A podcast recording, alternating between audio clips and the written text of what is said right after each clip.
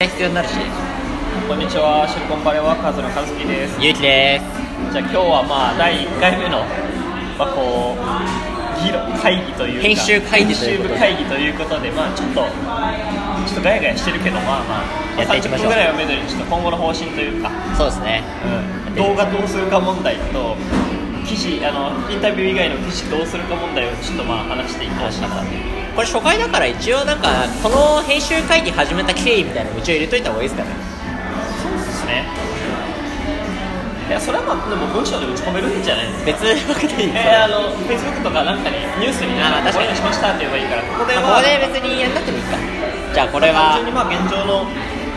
数字じゃないけどそうですね。方針ですね。一応まあざっくり説明すると今の数時間というか、まあ、それぞれどういうところの数字が今動いてるのかっていうのを、まあ、ここではオープンにしていきつつ。めっちゃ意識してるじゃないですか。いや一応そういう感じ。してるまあ一つつ、まあ、今の課題感とか今後の打ち手みたいなのをこう、まあ、共有してそれをこう、まあ、僕らの微暴録的な意味も含めてやるっていうのでちょっとやっているので、まあ、それで、まあのらりくらりとやっていければなと思ってます。そうですね、でね数字がこの間ゆうちゃんの記事を共有したわけですがゆうちゃんの記事が今ビュー数がどれぐらいまでいきましたかね？今確かにおー610 610か。でも Facebook のいいねとかが90だから結構。おそんな熱い。結構いってる、あとはブラントンさんがこうブラントンさんしてくれたっていうのがかなり大きいかなと思います。結構シェア自体はね今まで結構俺と和志さんしかシェアしないことも多かったけど今回はなんかあんまり頼んでもないけど34人ぐらい他の人がシェアしてくれて。していただいて皆さんのおかげでね。Facebook のリーチ自体は結構伸びたけど。でもやっぱ人気記事のちょっとまだ健吾さんの747ビューにはまだまだ届かずと。まあまあまあまあまあまあでも堅実にまあ5600はまあまあ確かに。PB が PV が出てきているというのはまあまあ最初の初期の初期の初期だって100え初期ちょっとあんまり大きい声で言えなくて100秒いってない記事とかもちょっとありますからね。幻の記事も。50あれ？50 1週間経って50みたいな時ありましたからね。確かに、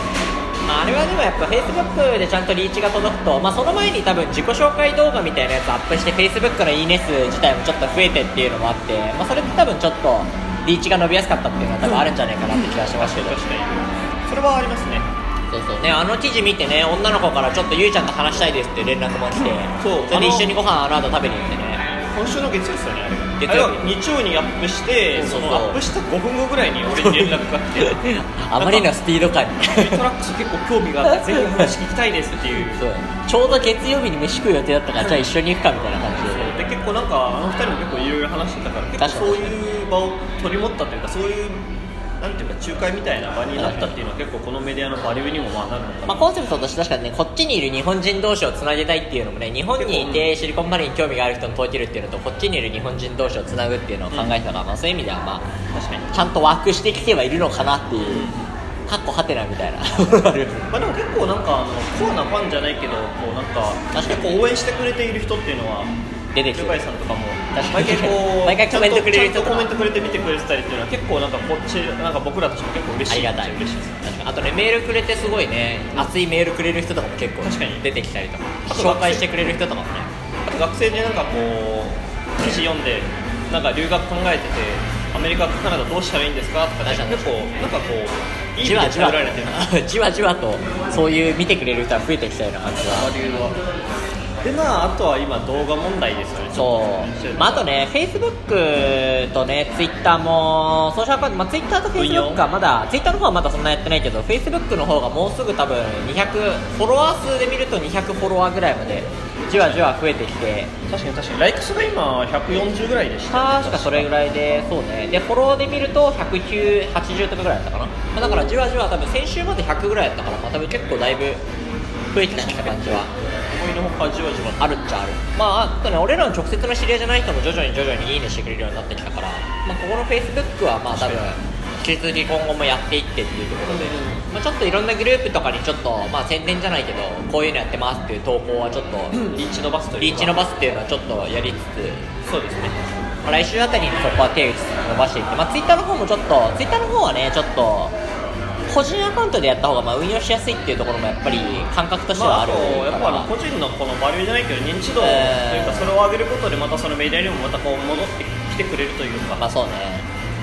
まあ、メディアでやるとねちょっと意見を表明しにくいというかなんかこう誰の意見かっていうのがそうそうそう顔がちょっと見えにくいから個人でやった方が自分の意見としてまあ最悪炎上した時とかはまあ個の意見としてって一個人の意見としてっていうのでやりやすいんだけどメディアの方はちょっとある程度個人の方のいいね数が増えてきたらプラスアルファでやるぐらいの感じでいいかなっていう気がする。確かにまさにまさに。でまああとはね課題感の一つはこうソーシャル経営での流入しかなくてオーガニックというか検索経営での流入とかが今全然ないっていうところもあり。そもそもなんか募集団としてこうシリコンバレー日本人っていうのに検索というか興味がある人っていうのがまあどれくらいいるのかっていう。まあ、数もねそんな多くないっていうのもあるけど、まあ、でもそこで調べてくれる人っていうのは逆にこうものすごくこのメディアにダイレクトでヒットする人だからまあそこを確実にリーチしていきたいっていうのはあり。そうですね今ね実はシリコンバレー日本人エンジニアっていう謎のニッチキーワードでは2位ぐらいまで順位上がってきてる。謎の。エンジニアを入れると謎の謎の順位今フォーブスの次次に次に2位ぐらいまでいる。そんなえ実は。ほんまっすかちょっとそれ俺調べてみよう。なんだっけ？シリコンバレー日本人エンジニア。ほんまや。ほんま 2, 位2位になってる。いやそうなんですよねこれねフォーブスがまだ抜けないですけど日日本本ブス超えたくないっす で1位ちょっとね狙いたい、まあ、じわじわ順位も上がってきてってるんで、まあ、こっちのオーガニック系の流入をもうちょっと増やせるかなっていうところはあるんだけ確かに。あそうか。逆にシリコンバレーエンジニアだけでも。どシリコンバレーエンジニアねまだあんま上がってないんですよ。多分100位以内とかにはじわじわ入ってきてるぐらいかもしれないけど。そうなんだ。やっぱ日本人っていうのが大事なんですね。今のところはねシリコンバレーエンジニアだとやっぱね、まあ、ヒットする記事数もまあ多いしまあ、結構記事系の他のやつが上がってくるから今あんまりまだそっちは上がりきってないっていう。まあまあ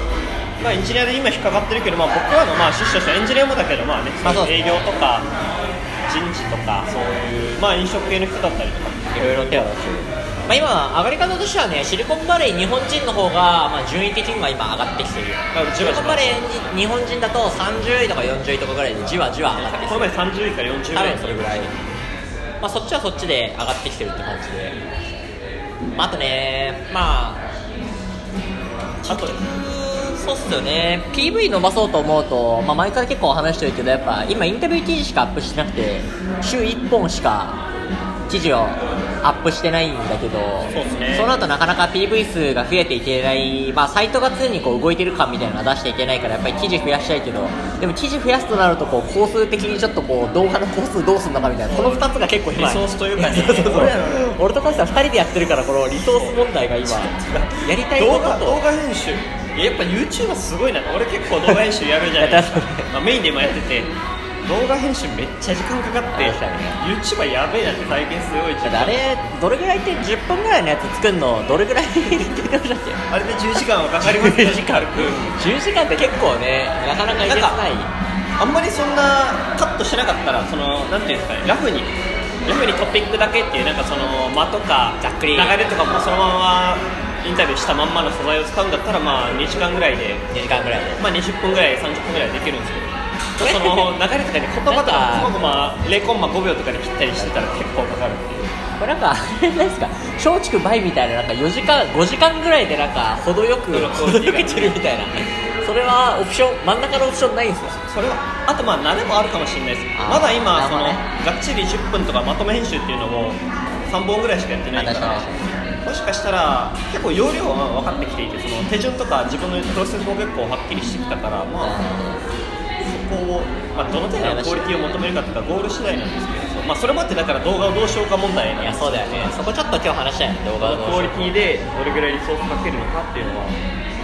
まあ、動画ね難しいよね。もともとのコンセプトとしてはこうテキストとあと動画と音声とっていうこの3つの軸でうそれぞれこうなんかインプットのやり方が人によって違うからね3本同時並行でやるって話だったんだけどでも実際走らせてみると動画って今記事のビュー数の5分の1ぐらいしかビュー数ないから。んまさにあまさに今そうで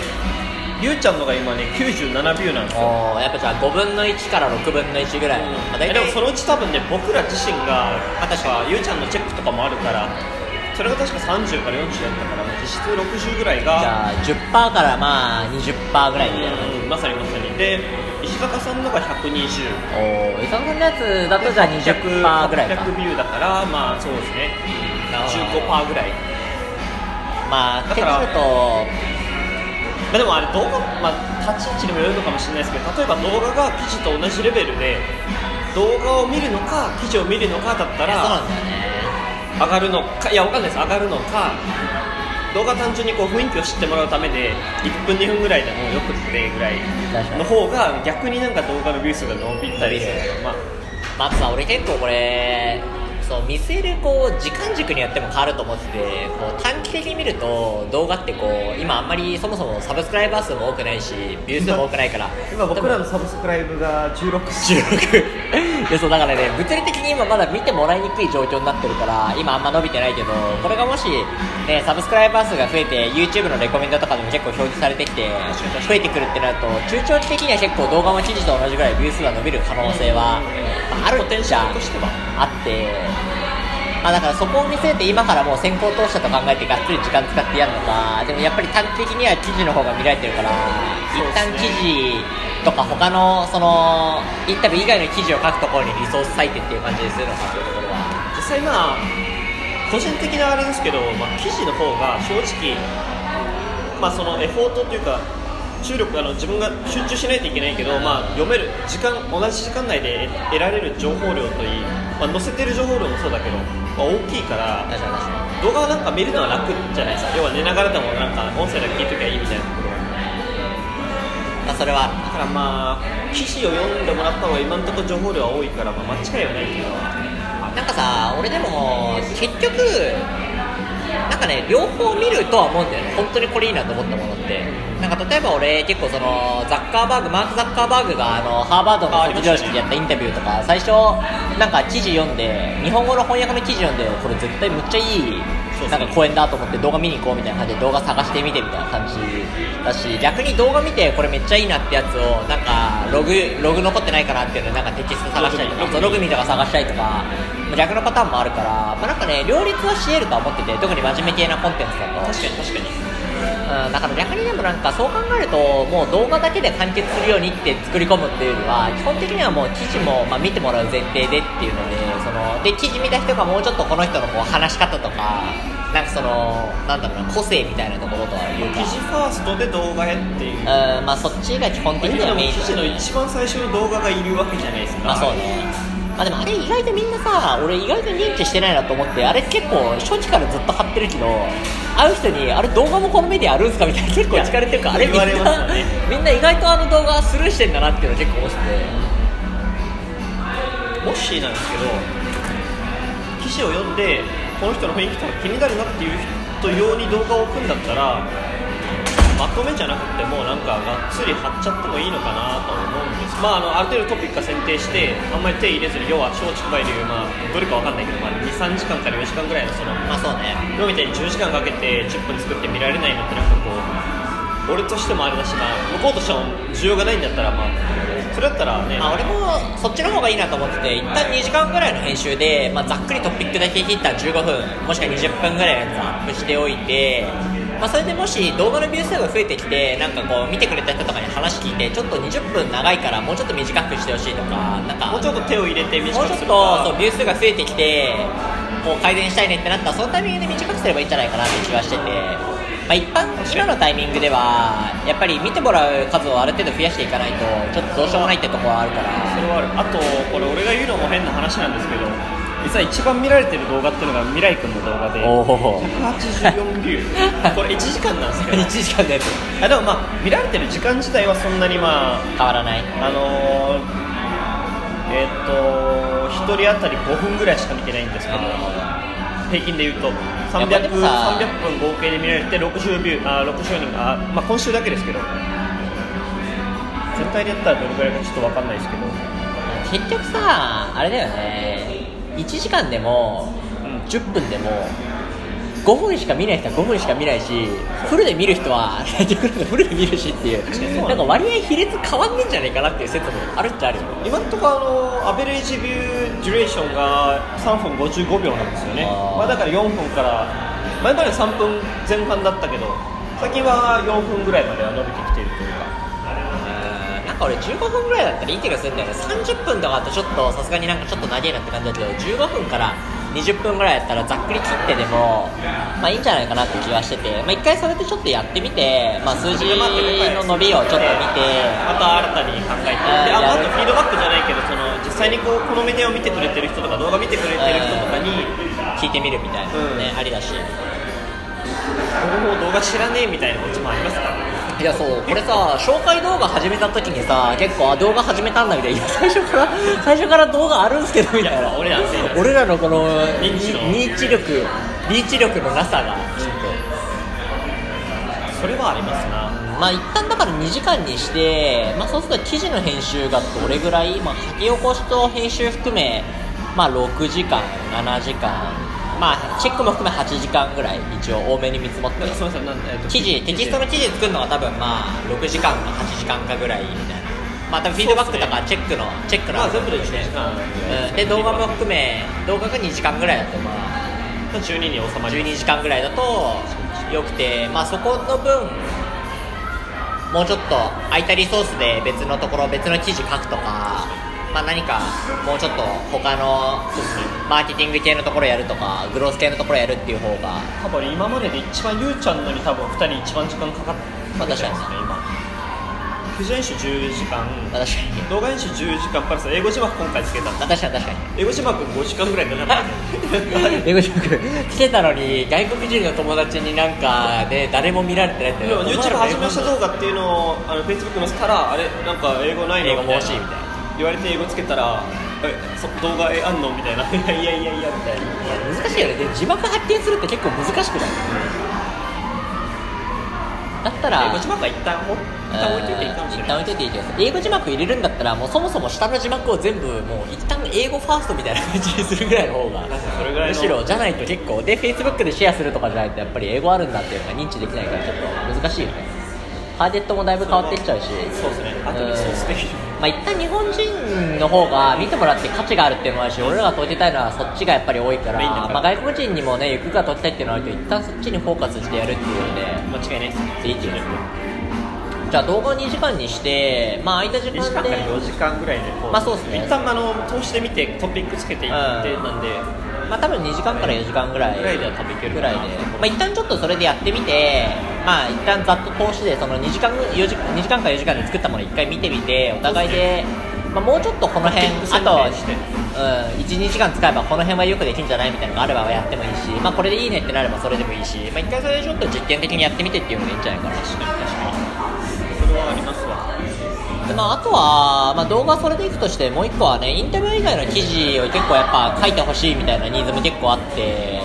結構その問い合わせでも実際こうこっちの生活費がどれぐらいかかんのかイメージ湧かないとか。ね。そうそうそう。あと友達っていうかこの間前職の後輩が遊びに来たんだけどやっぱシリコンバレーってこんな広いんすねみたいなこうあるあるこっち来て分かるあるあるみたいなこう確かになんか Google とか Apple があるこう南の方とサンフランシスコって近いようで意外と1時間ぐらいかかるみたいな。あとサンフランとシリコンバレーで違うんすねみたいそうそうそう。あサンフランシスコってシリコンバレーに入らないんすねみたいな厳密には違うっていう。全然違うみたいなあの辺のなんかあるあるとかもなんか俺らも1年ぐらいいるとなんかもう慣れてきちゃってる。けどやっぱりこう知らない人からすると結構なんか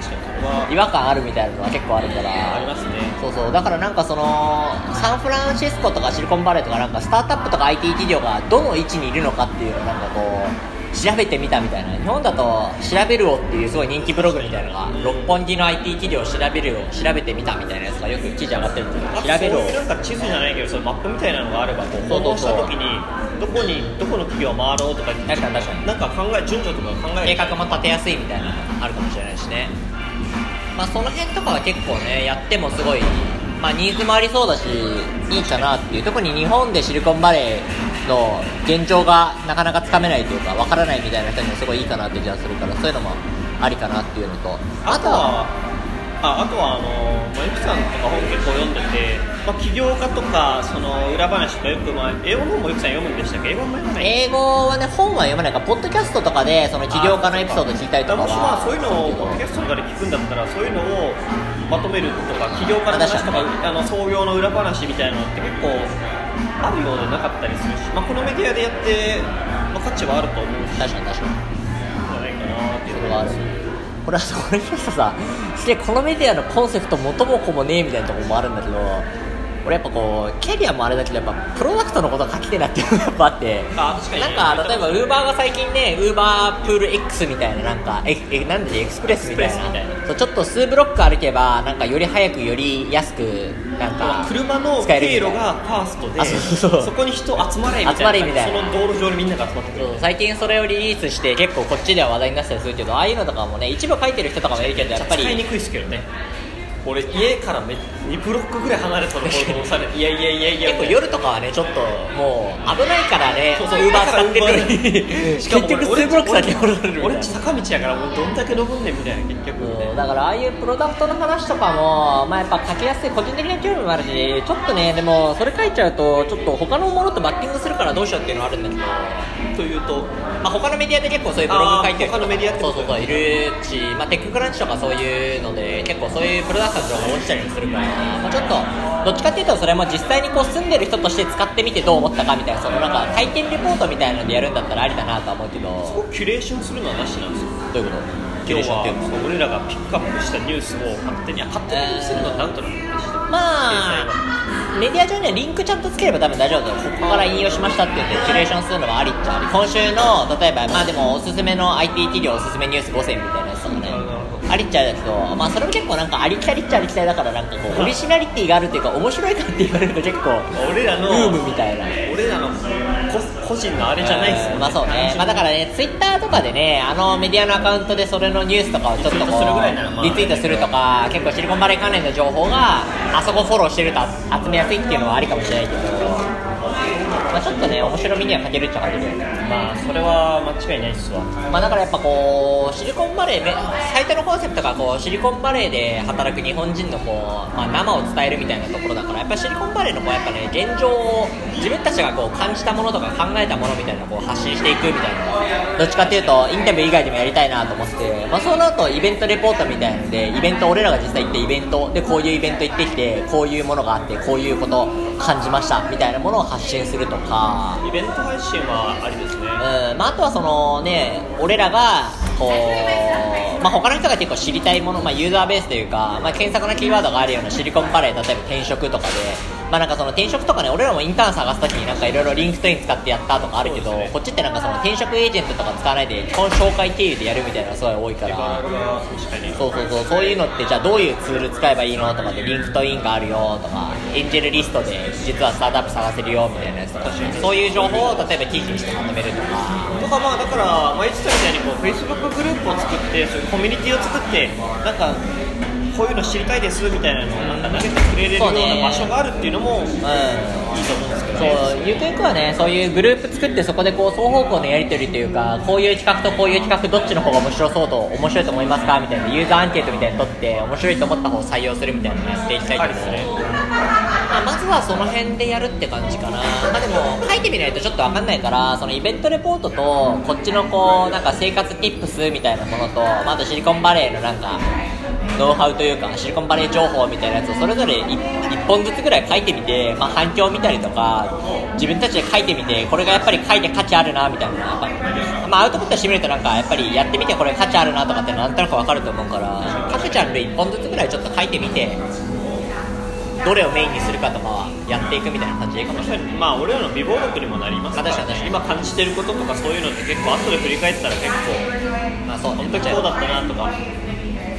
まあ、習慣化しちゃえば結構ねそんな工数かからずにやりそうな気がするけど習慣化してないと結構なんか記事書くのちょっと腰が重いなみたいになっちゃうからそこをちゃんと習慣づけして毎週インタビュー1本。日記書くぐらいの感覚で、えーまあ理想状態はねインタビュー1本プラス、まあ、俺と和志さんでその他の記事1本ずつとかで週3本ぐらい記事がアップできると月多分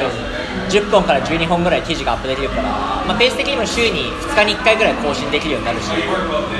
まあ、もしくは俺2本和志さん1本インタビュー1本とかで週4本ぐらい上げれたら多分相当ほぼ平日は毎日更新できるみたいな感じになるから。2日に1回は最低まあ、理想状態はまあそれぐらいが理想って感じである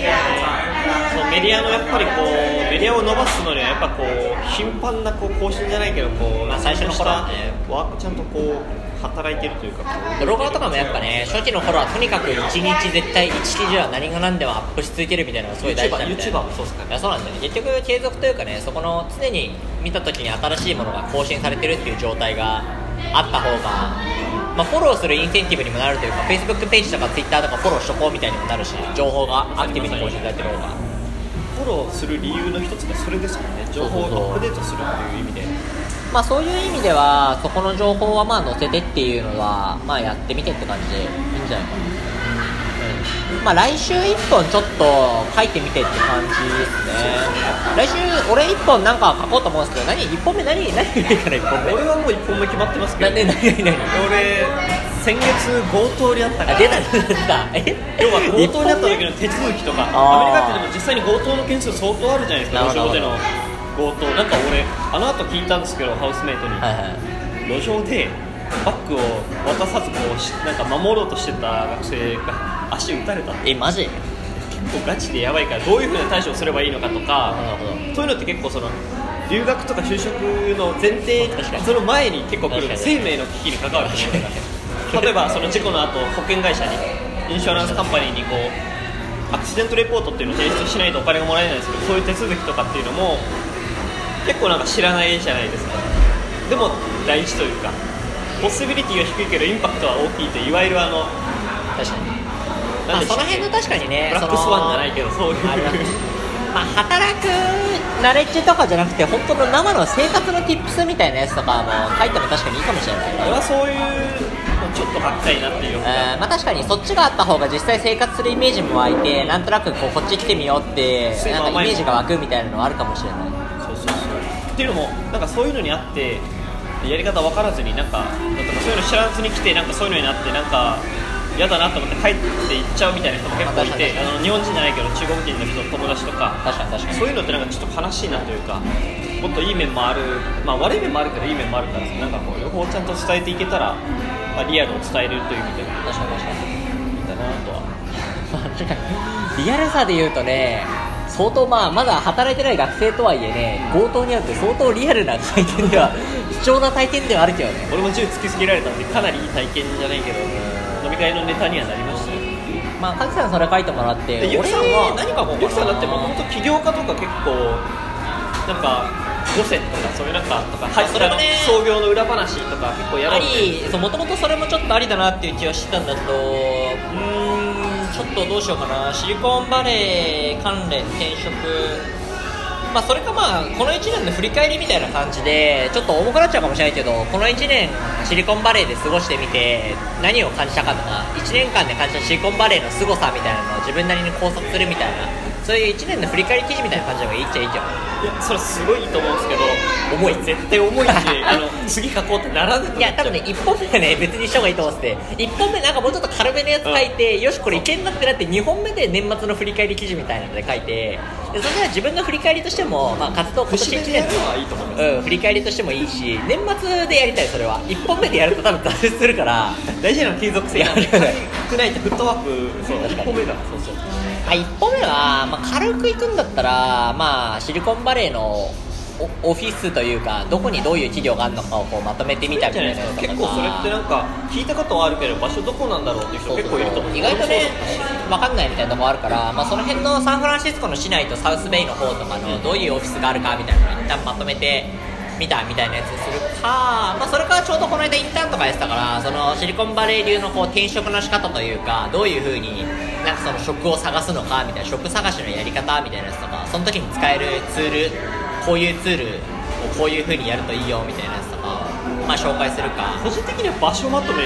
場所まとめ。いいなって結構思うんですけどあその次まあ食も欲しいけどその次食だと結構場所と食でつながるかなみたいなでまあ、シリコンバレー場所っていうのはね実は検索ワードも、まあ、100以上検索数があるっていうのは分かってる。んです一応。じゃあみんな結構調べてはい調るべてはいる。多分、まあ、そもそもシリコンバレーって何ぞやみたいなところはね結構なんかすごい漠然としてますもんだってもうシリコンバレーってあの半導体の生産地でしたけども半導体まあやってるけどまあ、なんかコーディには一応今ねサンフランシスコまでもう一応シリコンバレーと風には行ってるけど実はサンフランシスコってだいぶもうちょっと離れた場所にある半導体とか誰も作ってないでしょ。誰も作ってない。サンフランシスコ工場ないやんみたいな。スタートアップはいっぱいあるけどねまああとちょっとコーワーキングとかもあるからね。あそう俺それねそうコワーキングスペースのまとめとかもちょっとこうやりたいなと思ってて実際 btrax がやってたりとかデジガレがコワーキングスペースやってたりとか結構あるし出張でちょっとこっち来るみたいな人も結構いるしまあ、ビーバーフとかが伸びてるのもあってちょっとその辺もゆくゆくはやりたいなとは思っている。まさにまさにそういうのありですね。まあでもこの間ちょうどいろんなところのオフィス訪問 Google とか Facebook とかオフィス訪問していろんなところのオフィスの写真があるからその写真も使いつつ各場所のなんかその自分で撮った写真をもとにオフィス紹介オフィス紹介というか場所紹介みたいな Twitter、Uber、Apple、Google とかがどういうところにあるかみたいなのをなんかそれぞれまとめてとかね雰囲気とか雰囲気とか外観とかまとめてみたいな感じでいいかも360度カメラだったんじゃないですか？その雰囲気はいやそれもまあありだよね確かに。まあまあいや冗談です冗談です。まあまあ。まあ一旦そんな感じ感じそれいつぐらいまで来週中ぐらいって感じ記事あでもゆきさん日本帰っちゃう。まあ日本帰る間はね結構暇だかで帰ったらいいじゃないですか飛行機で。まあそれもあるし、まあ、ランチとかディナーは入ってるんだけど多分その間暇だからカフェとかでまあ執筆作業をちょこちょこやりますよ。しますかね。いややると思うやる逆にねでも家にいると多分やらないんだけどランチとディナー両方入ってる日がめっちゃあってだからもう物理的にずっと外にいなきゃいけないみたいな。なるほど。やることねえみたいになるから。しますかね？